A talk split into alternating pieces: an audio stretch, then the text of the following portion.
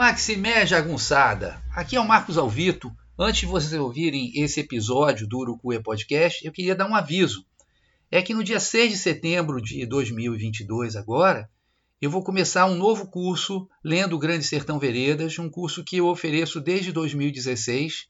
Já tive várias turmas e a gente vai do primeiro até o último parágrafo do livro, lendo e comentando todas as passagens do livro vocês têm um amplo material didático com mapas, esquemas, vídeos, enfim, é um, é um curso é, com duas horas semanais, com um pequeno intervalo de 10 minutos, sempre das 19 às 21 horas, e vai ser às terças-feiras.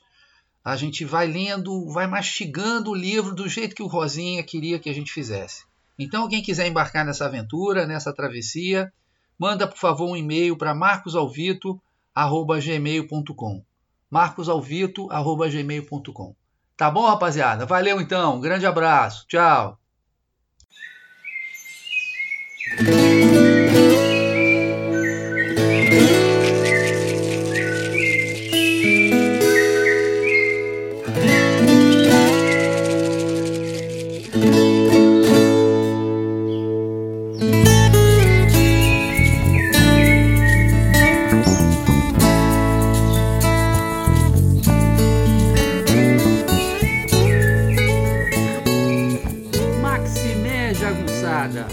Bem-vindos e bem-vindas a Urucuia, um podcast feito para te ajudar a ler Grande Sertão Veredas e outras obras do nosso amado João Guimarães Rosa.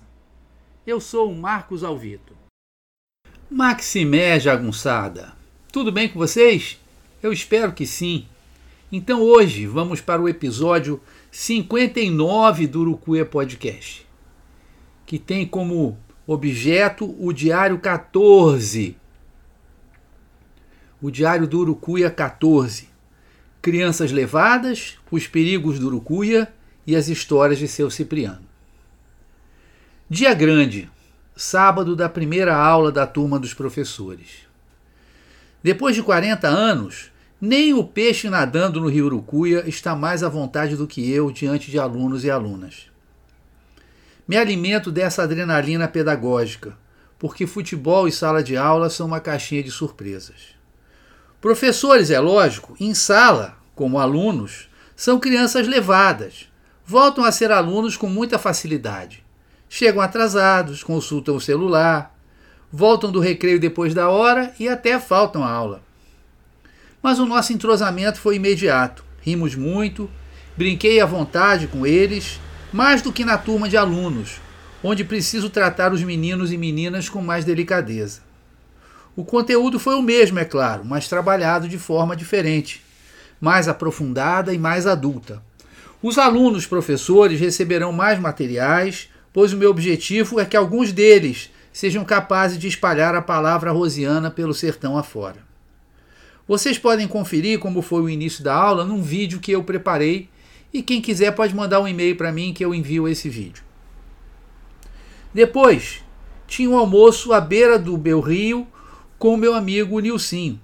As mãos de Dona Lucinha continuam divinas, e o peixinho com salada, arroz e feijão de corda estava maravilhoso. A conversa é que foi um pouco indigesta. Nilcinho e amigos me comunicaram que no meu Urucuia agora tem piranha e que sempre teve jacaré. Nilcinho diz que choveu muito esse ano e as lagoas estão cheias, mas quando esvaziarem, os jacarés voltarão para os rios. Todos tentaram me tranquilizar Piranha não ataca assim não. Jacaré é só se você esbarrar nele. E se ele estiver com muita fome, complementa outro. Acho que meus dias de mergulhar no Urucuia acabaram. Não fiquei muito tempo depois de almoçar, porque tinha outro compromisso inadiável, a conversa com seu Cipriano. Lembram do triste fim do cavalinho branco chamado Rodolfo? Naquele dia vi o dono dele, um senhor de idade chamado Cipriano. A expressão de vida vivida do rosto e o chapéu de vaqueiro me deram a impressão de que ele tinha muita história para contar. Por duas ou três vezes, quando fui à vereda da Mutuca, passei pela casa dele e chamei. Uma vez ninguém apareceu. De outra, uma nora informou que ele estava pela cidade e só iria voltar mais tarde.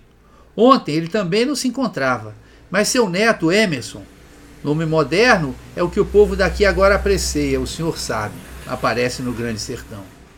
O seu neto Emerson me informou que ele estava na Folia de Reis. De início eu não entendi, pois Folia de Reis normalmente vai do dia 25 de dezembro até o dia de Reis em 6 de janeiro. Depois eu iria entender, mas aquela informação confirmou que seu Cipriano era uma pessoa com quem valia a pena conversar. Então, peguei o zap do neto e combinamos que eu iria encontrar seu Cipriano no dia seguinte, no início da tarde. Terminada a primeira aula para os professores, passei no acampamento do Alvito para trocar de roupa, beber o café da Hermínia e pegar a Nikon. Deixei o burrinho na sombra e saí pedalando a Alba Valéria. Em um instante estava lá no sítio dele.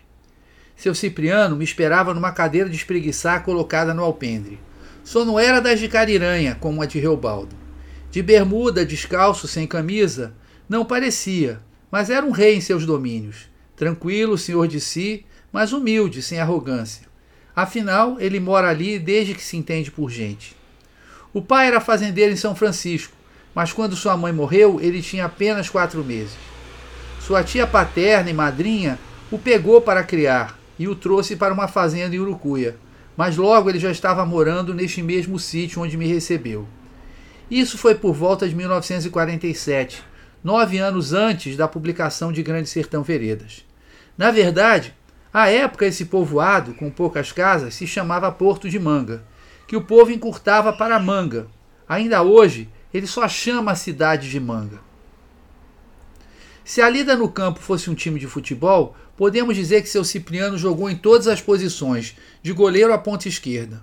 Com oito, nove anos já montava e ajudava a tocar boi. Está tão acostumado com cavalo que ainda hoje, diz ele, sou capaz de ir a Arinos, 64 quilômetros, sem sentir nada.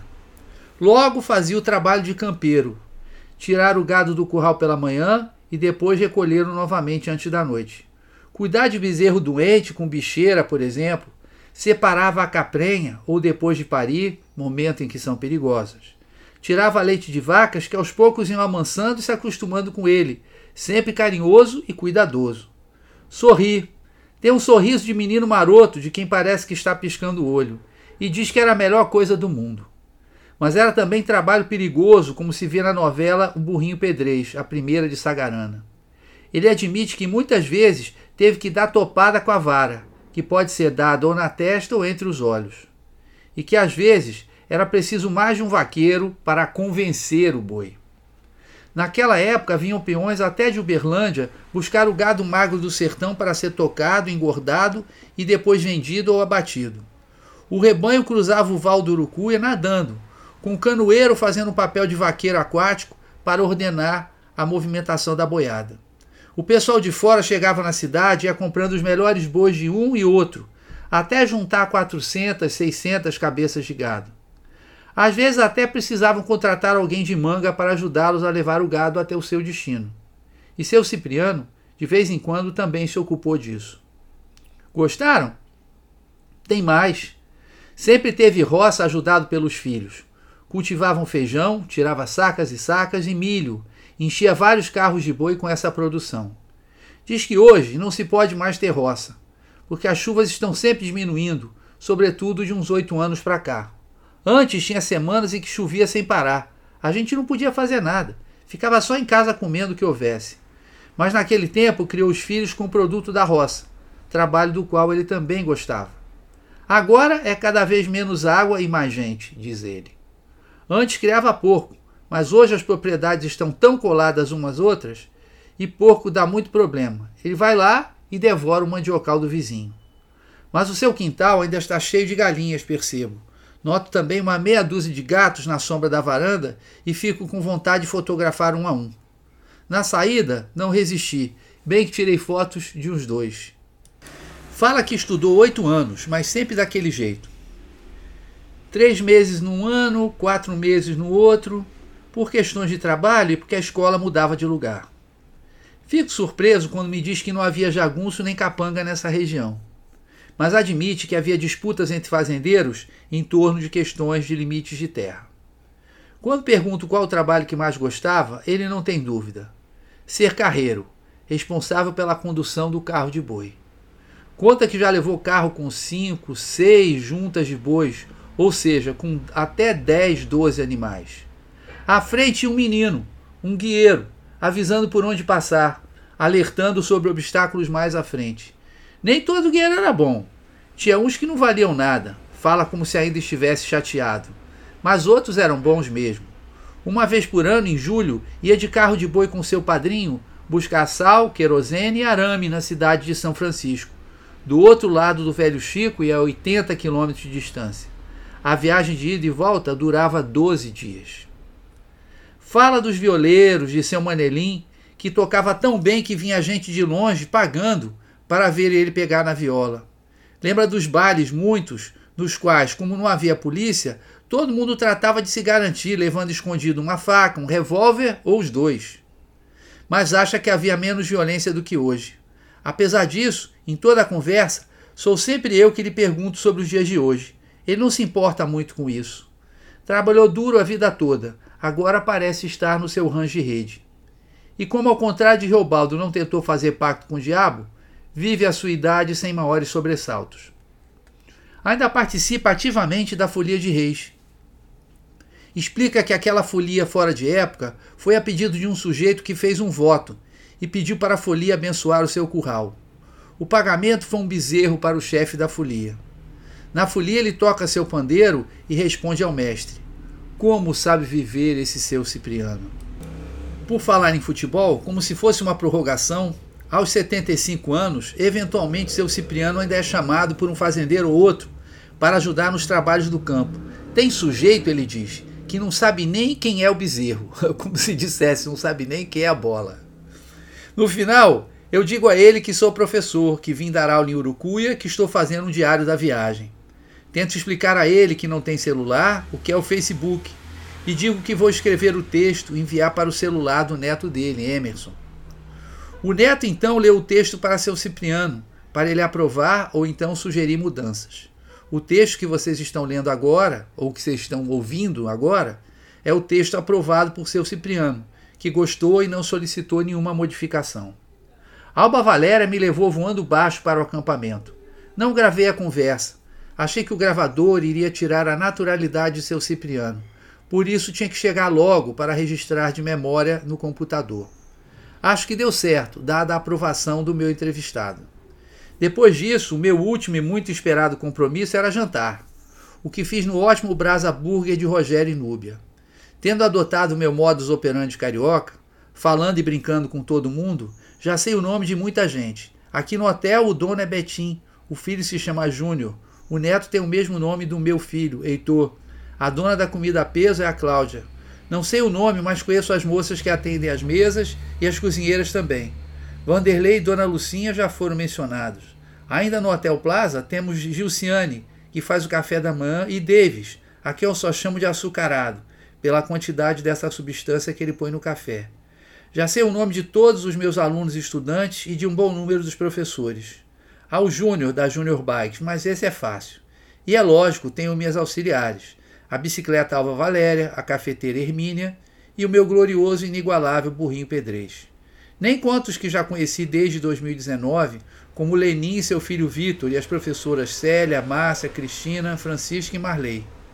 Sem falar na vereda, na vereda da Mutuca, que agora conversa comigo. Bem, antes do ponto final, tem que contar mais uma coisa.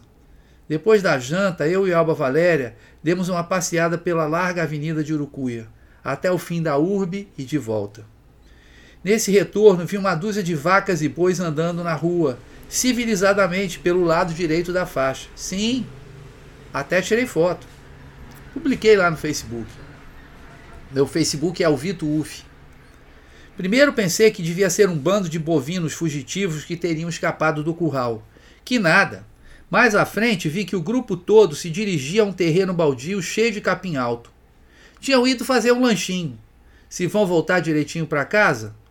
Isso eu já não sei. Desde quando eu sou fiscal de vaca? Pois é, esse foi meu sábado calmoso aqui no Urucuia. Amanhã tem mais. Pós-scriptum. PS. Já ia me esquecendo. Além das vaquinhas esfomeadas, vi também vários cavalos amarrados nas árvores do canteiro da avenida principal. É o pessoal que trabalha nas fazendas em torno no sábado à noite e vem tomar. E o pessoal que trabalha nas fazendas em torno, que no sábado à noite vem tomar sua pinga e sua cerveja na cidade. E vem no seu veículo, que é, no caso, o cavalo. Esse foi então o episódio 59 do Urucuia Podcast.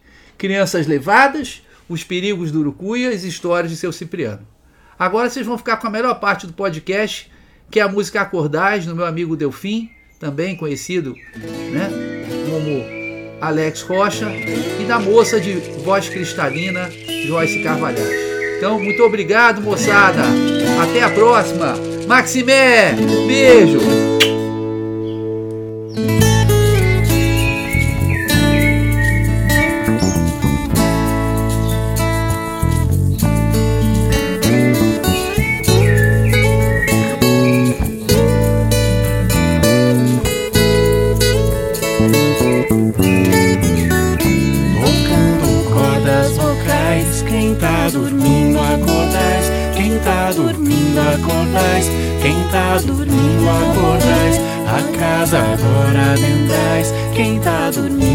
acordais, quem tá dormindo é acordais, quem tá dormindo é acordais.